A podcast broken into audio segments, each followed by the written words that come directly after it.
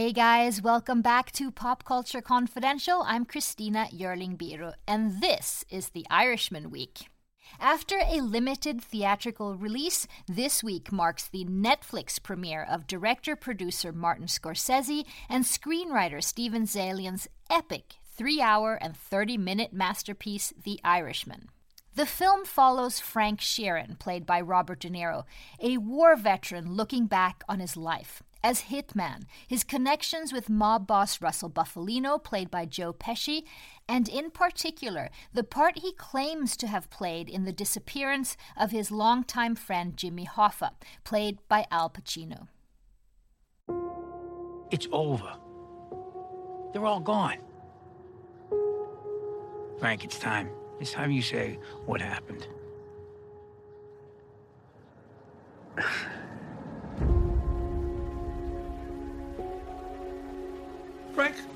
Want you to meet my cousin, Russell Bufalino.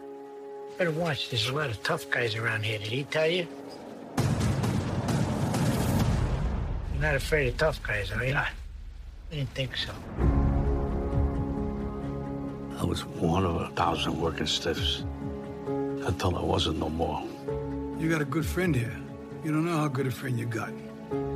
Russell, he took a shine to me right away. After a while, he started giving me little things to do.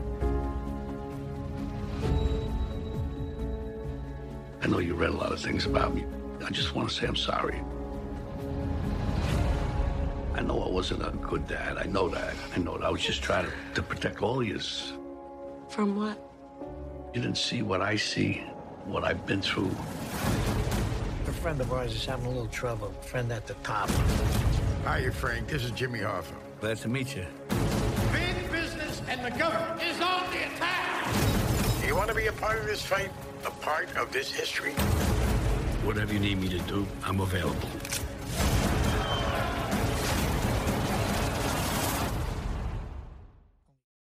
The Irishman was a massive endeavor, and it spent a long time in production hell before Netflix stepped in with the funding.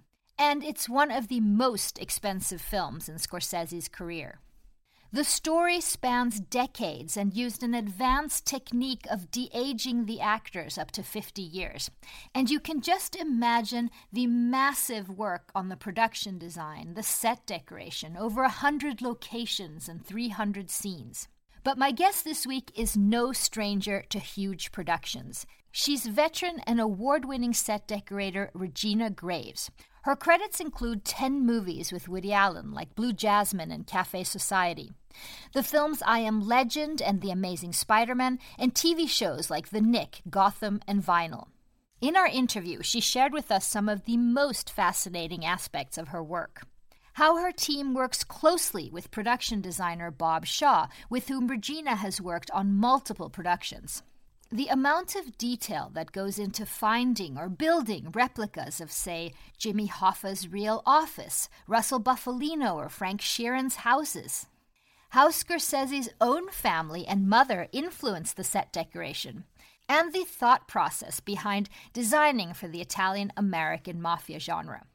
And we even get a little taste of the much awaited upcoming movie The Many Saints of Newark, which is the prequel movie to The Sopranos TV series, which Regina Graves just finished working on. I started by asking Regina how many sets they actually worked on in the massive endeavor that is Scorsese's The Irishman. Well, I ended up talking to Bob Shaw, our production designer, uh, recently, and I totally forgot, you know, because when you're doing this movie, it just, you know, it was like a whirlwind. Um, but we actually had 295 sets. Oh my Um, yeah, 28 of those being sets that we built. So in reality, we actually dressed probably 294 because I think one of the sets, um, you know, required no dressing whatsoever from us. And that was probably like a driving shot or something that was, you know, in the woods. okay, so that that was already there. yeah, that was already there. We shot as is. We're going to get into some specifics, but but generally, what was the research like for this movie? you know, it was 50 years concentrating mostly through the the 50s through the 70s um, were like our prime sets. Uh, you know, and Bob had been talking to, with Marty about this project for years. Um, so he had a lot of research already from talking to Marty and already in his in his head about the film. I think like he had, uh, you know, a lot of it planned out and the vision of it. Mm-hmm. Um, but we also had a great researcher, uh, Nara Demuro, who created uh, timelines and boards for like almost all of the sets. Um, we had photos from different time periods posted like everywhere in the art department. Um, and Nara also fi- uh, filled like our Dropbox with research. Uh, so it was like a library. Anytime we need a reference or whatever, we just like look back on that. Um, and we also did our own research in the set deck department through history books and you know Sears catalogs and magazines and different things like that. And I don't know if many of, of the listeners know that you don't only dress sort of, I think you think that you dress sets like interiors and houses and things, but you also really mm-hmm. do streets and, and, and there's a really incredible gas station where Robert De Niro's character Frank and Joe Pesci's character Russell Bufalino meet for the first time. Did you actually build that? Well, we did in a way. So that location um, was like a defunct rest stop on the uh, Sawmill Parkway um, on the New York side, and um, the location team found it, and Bob just thought it was perfect when he saw it because it had two outbuildings, uh, a larger one and a smaller one on the site, with a center parking lot. Um, that the art department basically transformed. We transformed one building into a Stuckey's convenience store, mm-hmm. um, and that was like a convenience store chain that was popular in the 50s, like down uh, Maryland and, and, Pennsylvania area. Um, and we transformed the other little building into kind of like a um, repair shop, uh, gas, you know, gas station repair store. Um, and the art department built, you know, the island where we put the pumps on, and we basically dressed everything else in. So it, it was a pretty big dress. Yeah, yeah. How big is your team? So um, the team in set deck is is is fairly small as far as assistants. I had three set deck um, assistants. Um, and then we, ha- I had a lead man who's a great lead man, Jerry DeTita, and then a set dressing crew that sometimes, you know, we had 60 to 80 people, oh, wow. you know, a day of set dressers because well, we were just all over the place. no. Now you're working in a particular genre here that you that you've done before, and of course, but the, the mafia genre. What are some of the particular things in, in set design for this genre? okay, so um, I don't really want to stereotype anyone or or anything. Um, but you know, here, especially like on the East Coast, there are a lot of Italian American families. Uh, you know, and of that period, there was a certain look that they really like, which we kind of call Italian provincial. Um, and how I how I can describe that is like, you know, velvet and satin upholstered pieces, gold statues and statuettes, um, pairs of like you know, figural lamps with silk lampshades, marble top coffee and end tables, you know, lots of gold, greens, oh, reds, oranges. yeah, like like a certain type of um, like dining room furniture, painting and art that like depicts Italian street scenes or landscapes, saints, religious things, um, things that kind of remind them of their homeland. I think, you know, I think a lot of Italian Americans are very proud of where they come from. Um, you know, and I know this period very well growing up in an Italian American household myself and having my grandmother live downstairs from me. I mean, she lived in an environment like that. Right. Uh, you know, it's really funny because I have an aunt that still has like her very large landscape velvet painting of, of Venice, you know, like the Venice scene that you light up and right, right. like the whole everything lights up. So they're very proud of that. So do you just go to your aunt's house and pick some stuff out? Yes, definitely. I definitely use it for research. That's for sure. Yeah, because describe, for example, Bufalino's house, which is very specific. So, like Bufalino's house, I mean, we really um, changed a lot of things in there. Uh, you know, we kind of wanted to keep Bufalino. He has that Italian provincial look, um, but it's also kind of sophisticated in a way. Um, you know, we added a lot of a lot of paintings in there and and changed um, all of the furniture in there. So it has that really Italian provincial look with like the Italian landscapes and but I want to say like in a more modest way. Mm-hmm. There are things you probably didn't see in Bufalinos, but you know, uh, Bob thought it would be funny if we had a painting of um, Carrie Bufalino, like a wedding painting, like her and her, you know, uh, as a bride. Oh, right, right. So um, he had the scenic department paint an actual painting of um, Kathrine Narducci, the actress who plays Carrie, and it was hanging on the wall in there. And like I said, I, I don't really think you you actually got to see it, but it was pretty fabulous, and it really put everyone. It set the tone for the rest of the house. Oh God! Now we all want to see that. Now you have to like put Yeah. it up for charity or something. Definitely. I don't even know what happened to that. I'm not sure if she got it or I don't even know what happened to it. Thinking about it, you know. yeah, yeah. I hope she did. That's like I hope talk so. about a memory. hmm Um, the one thing about Marty Scorsese himself is that we know that when he started making movies, it was basically with his friends. His mom was always in the pictures. Um, what what is his take on all this? Did, and was he an inspiration himself? Well, he definitely is an inspiration himself. And so, you know, we looked at, we watched that documentary of his family back in Little Italy. And the thing with Marty, um, he basically told Bob that he didn't want this film to really look like anything, meaning that he just wanted it to be, he wanted people to watch it and, and kind of um, resonate with it and, and everything just be natural and normal and nothing really like sticking out. He wanted everything to be real. So the thing with uh, watching the documentary, a lot of the of things we took away from that was we were thinking like, do these characters have plastic on the furniture, which a lot of Italians did back then? And so I think Bob asked Marty, and he agreed, like, no, th- this really, you know, the Bufalinos wouldn't have plastic on their furniture. Um, you know, he, but it, was very important to him that everyone looked like, it, like e- all the sets were real, and that they were realistic enough that it was believable that families lived there. Right, right. Now Frank Sheeran's house, would they have plastic? This is he's not an Italian.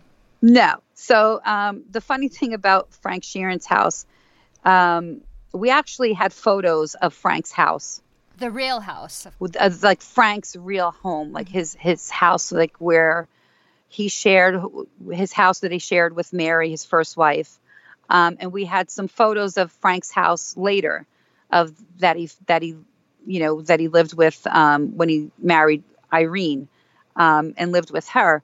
So we kind of a lot of the photos unfortunately were in black and white especially the earlier photos. But you know we kind of played off of um, those photos in creating frank's kitchen where uh, there's a scene of them eating. And um, but frank's house was basically you know we kept it very traditional and we changed it up through the years. I mean his his home it was more typical to like most americans it was very lived in and we kind of made it to seem like his wife could have bought everything out of a Sears catalog. right. Um, you know, so it was it was something that was more relatable, and I think, and and like I said, traditional kind of fits it.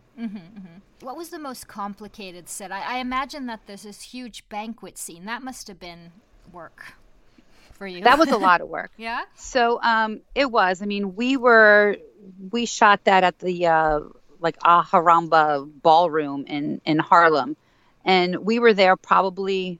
Oh my gosh, I think we were prepping that for probably a month before we shot it. You know, and the scenics came in and they repainted that whole room, and the carpenters put in a whole big stage that wasn't there, and you know, platforms everywhere, and um, we we built that whole curtain and the backdrop and all of that stuff and and it was basically a week of shooting in that space i mean there was a lot of a lot of different scenes going on um, and one of the so most many important deals scenes happen in those. Oh my gosh, like, there. so many and so many camera moves and different angles and, and they were shooting up from the balcony looking down and you know uh, them looking from the stage looking out to the audience then people dancing then the bands on set so it was really like a, a week's worth of filming up there and um, so that was a really hard set to do. Um, other than that i think like umberto's you know we had to create umberto's twice once for the exterior set which we built on a really busy location down in soho and then again we built it on a stage.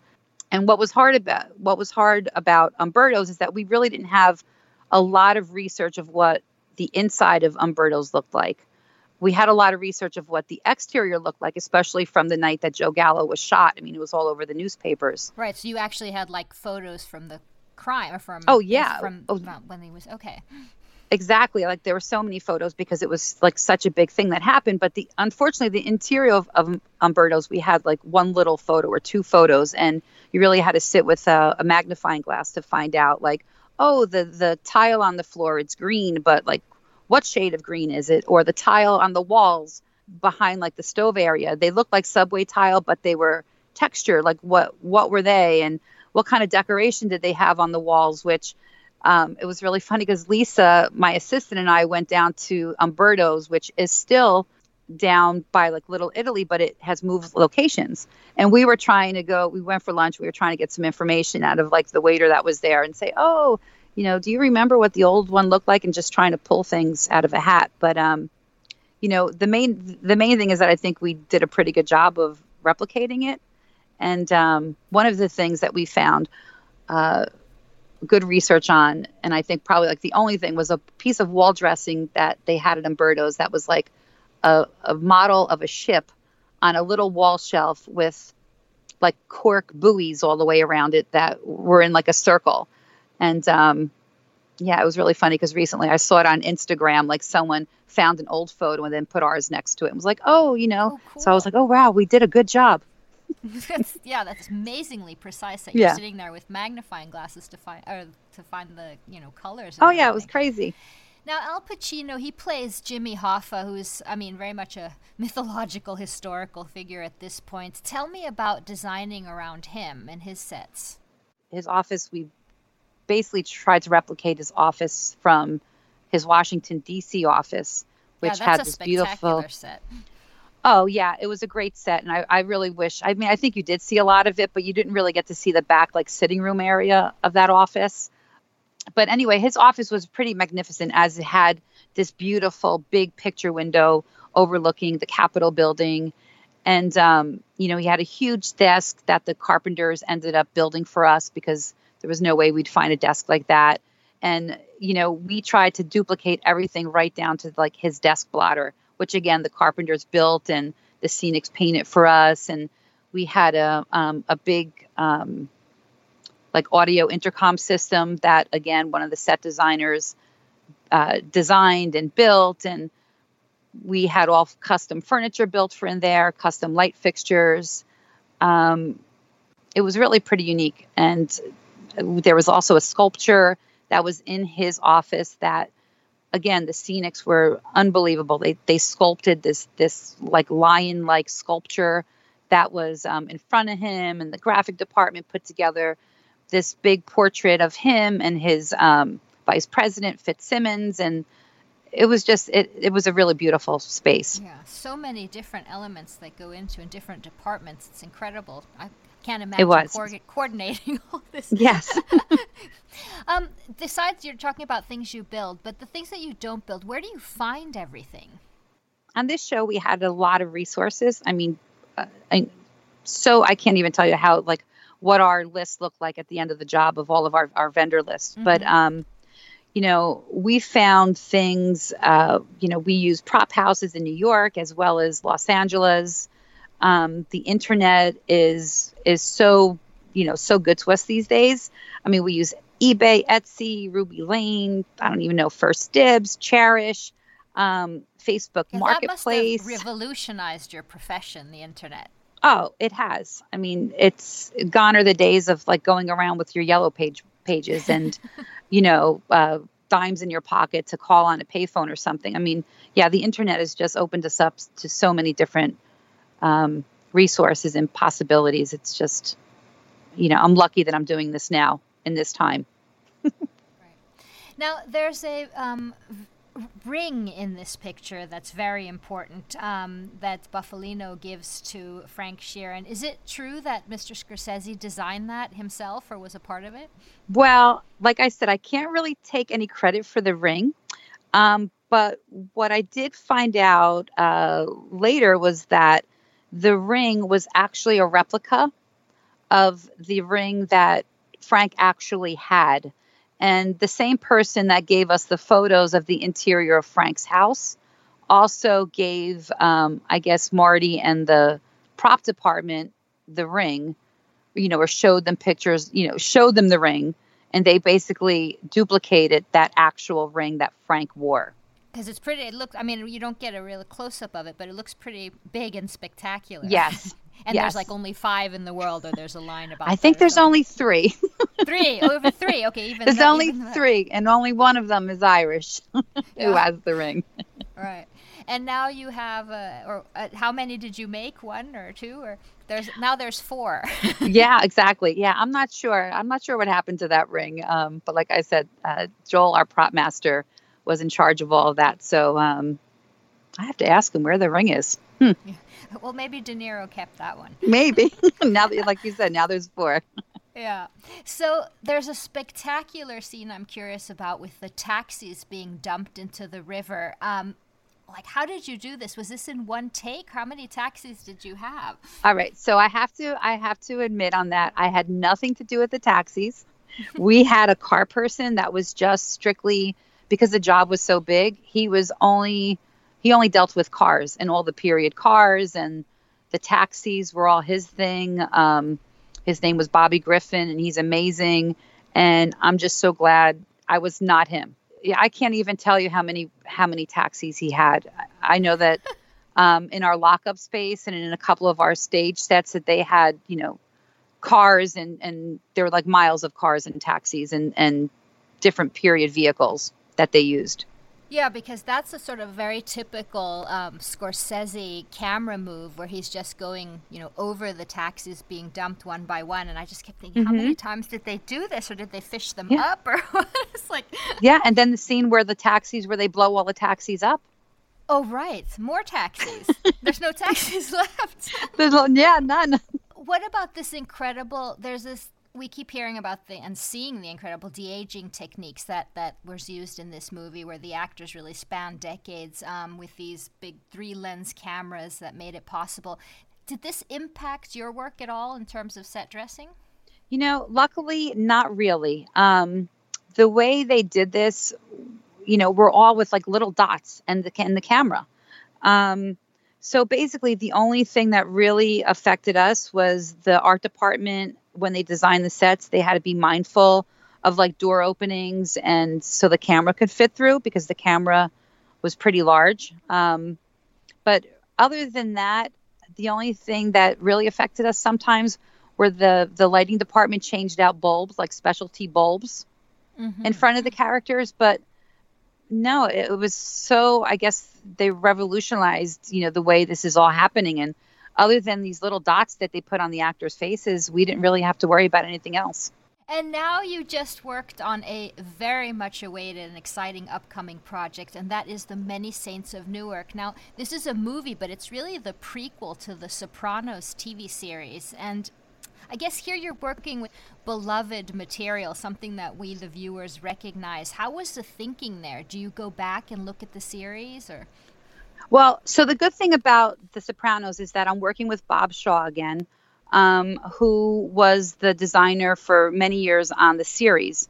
So um, again, he already has like that look and that feeling and and like all the color palettes and stuff already chosen in in his mind. I think because it's the prequel, we wanted to make a connection, but things are different in in some way. Like uh, Tony's mother's house, for instance you know, we wanted to make her instead of giving her that kind of stereotypical, like uh, like I was talking about before, Italian provincial look. I mean, she has a little bit of it, but we didn't want want to make Livia look like she really cares about, um, you know, furnishings too much or that she is much of a decorator.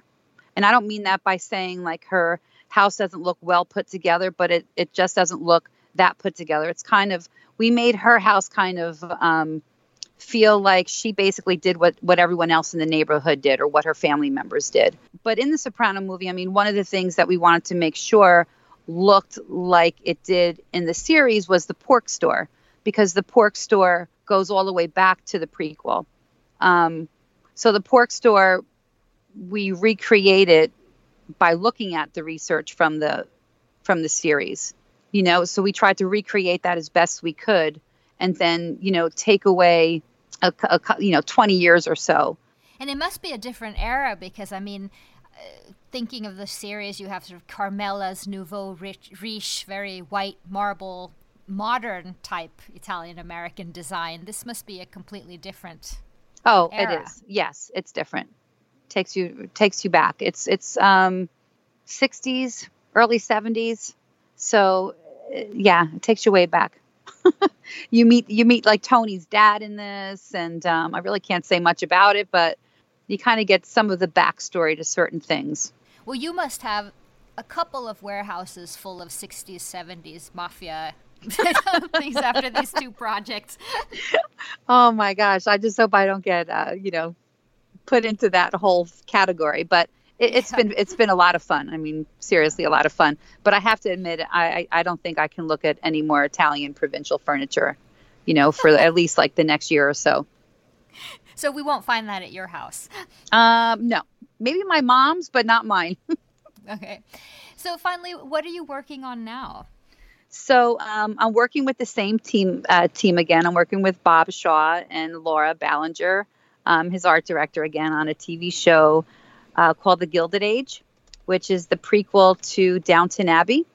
And we don't start shooting until March, and it's set in like 1880s New York City, um, about like the life of high society New York. It's going to be pretty exciting. Well, it's a big change from the um, past movies I've been on. Yeah, I can imagine. Well, I, I, imagine you can't say much about that now, but maybe I can get back to you and talk about that when we get closer. Oh, definitely. I'd love that. Thank you so much, Regina. This was really interesting, and good luck with that. Thank you so much. Thanks for having me.